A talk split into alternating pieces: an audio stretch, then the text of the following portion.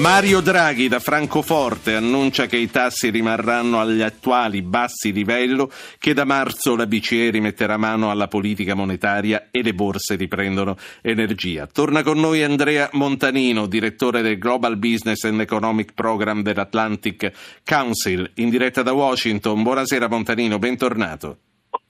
Buonasera a lei, buonasera. Che cosa si aspetta, che cosa ci dobbiamo aspettare da Francoforte a questo punto, in questo frangente?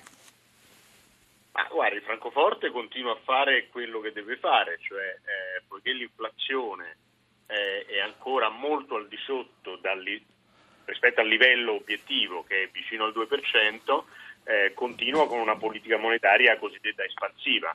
Tutti gli strumenti di cui dispone li usa, finché non vedrà l'inflazione ritornare verso il 2%.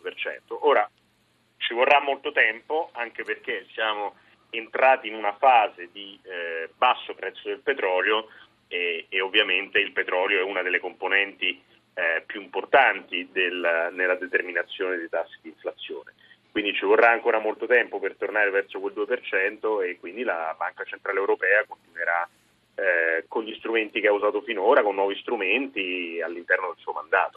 Ma a marzo che cosa farà? Che cos'è questa novità annunciata a mesi? No, questo non lo so e credo che siano, diciamo, più che altro soluzioni tecniche che vanno tutte nella stessa direzione, cioè di continuare gli acquisti dei titoli per dare liquidità al sistema e quindi tirare su l'inflazione. Questo è la BCE insomma, su questo secondo me dobbiamo anche fare un po' di chiarezza.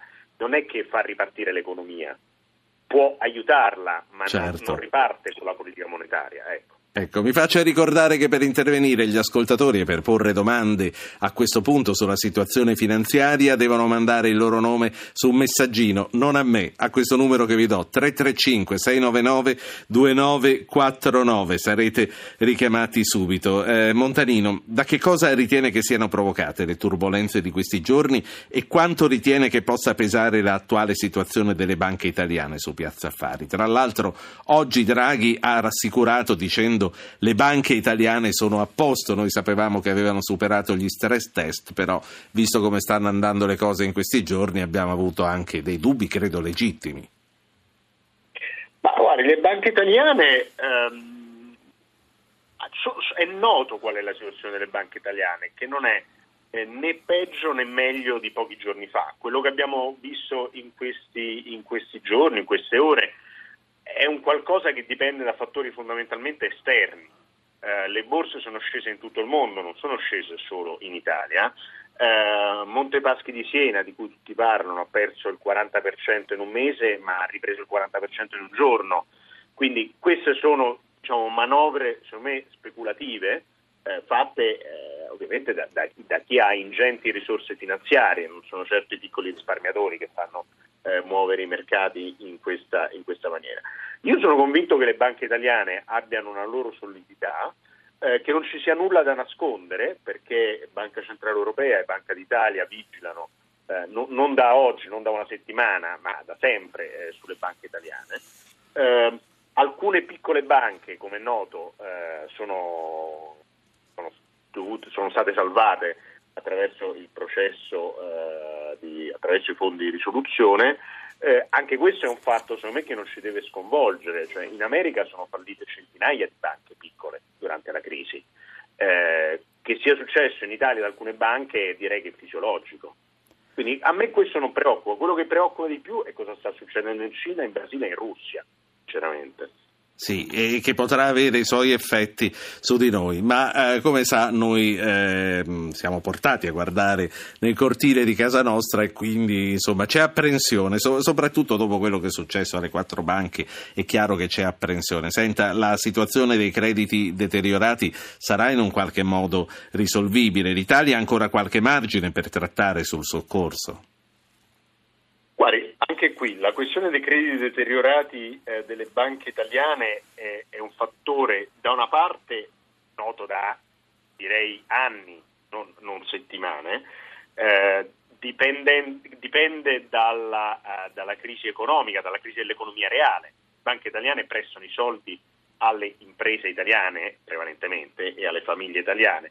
Ma se guardiamo al mondo delle imprese è ovvio che dopo anni di bassa crescita o recessione le imprese hanno difficoltà a ripagare i debiti e questo diventano, diciamo, crediti deteriorati da parte delle banche. Quindi anche qui non c'è una novità. Il tema è come risolvere il problema in modo da permettere alle banche di fare meglio il loro lavoro, cioè di prestare i soldi all'economia. Quando c'è un credito deteriorato la banca deve mettere da parte dei soldi e quindi non li può prestare. Questo è in maniera molto semplicistica il meccanismo. Quindi la soluzione dei crediti deteriorati serve non per salvare le banche, ma serve per aiutare le banche a fare il loro mestiere meglio, cioè prestare soldi all'economia. Certo. Io penso, da quello che leggo, che una soluzione si debba trovare e si troverà con l'Europa. C'è un tema sostanzialmente di qual è il ruolo dello Stato in questo meccanismo, che sarà in gran parte un meccanismo privato però, non un meccanismo pubblico. Senta, ma per questa cosa del bail-in che è scattata con il 1° gennaio, dopo che altri paesi hanno fatto quello che dovevano fare con le loro banche e approfittando delle opportunità europee, noi abbiamo perso troppo tempo, secondo lei? Potevamo farlo prima? Guarda. Sì e no, non dovevamo farlo nel 2011-2012, in quel periodo, come tutti ricorderemo, l'Italia era veramente sotto attacco, no? I nostri titoli di Stato avevano dei tassi molto elevati, quindi immaginare in quella fase di metterci anche, come dire, il tema di una bad bank per le banche italiane. Attenzione, Montanino si fermi un attimo, senta con noi i titoli dall'Italia. Draghi, la BCE varerà nuove misure a marzo, bene il sistema di credito italiano, sulle borse vola Piazza Affari. Renzi, nostre banche più solide delle tedesche, furbetti nella pubblica amministrazione rischiano anche i dirigenti. Licenziamenti per chi timbra ma non va a lavoro e nuovi concorsi per la scuola, Madia, ora stato più semplice. Caso Litvinenko, crisi diplomatica tra Londra e Mosca, Cameron, quello dell'ex spia, fu assassino di Stato. Quarto, si dimette il sindaco, ha vinto la Camorra, i 5 Stelle mi hanno lasciata sola, la replica, è lei che ha perso. Omicidio stradale, governo battuto su un emendamento di Forza Italia, il testo torna di nuovo al Senato. Roma 2024, la lunga corsa verso le Olimpiadi. Renzi con Malagò e Montezemolo al Comitato Olimpico Internazionale a Losanna per sostenere la candidatura. Grande investimento per il futuro del paese. Eccoci allora, riprendiamo e concludiamo con Andrea Montanino da Washington, dall'Atlantic Council. Stavamo discutendo quindi sui tempi per chiedere l'aiuto alle banche. Noi arriviamo proprio quando comincia a essere impossibile farlo, perché le regole oggi ce lo vietano. Sì, quindi diciamo, riprendendo il discorso di prima, nel 2011-2012 non si doveva fare e non si è fatto. Le banche italiane non hanno avuto aiuti pubblici, e sono state in grado, come dire, di superare quella fase di crisi da sole. Come tutti ricordano, le banche tedesche hanno avuto qualche centinaio di miliardi di aiuto pubblico. Adesso è chiaro che per far ripartire bene il credito e quindi per fare in modo che la politica della BCE serva veramente alle imprese italiane, vanno ripuliti questi crediti deteriorati.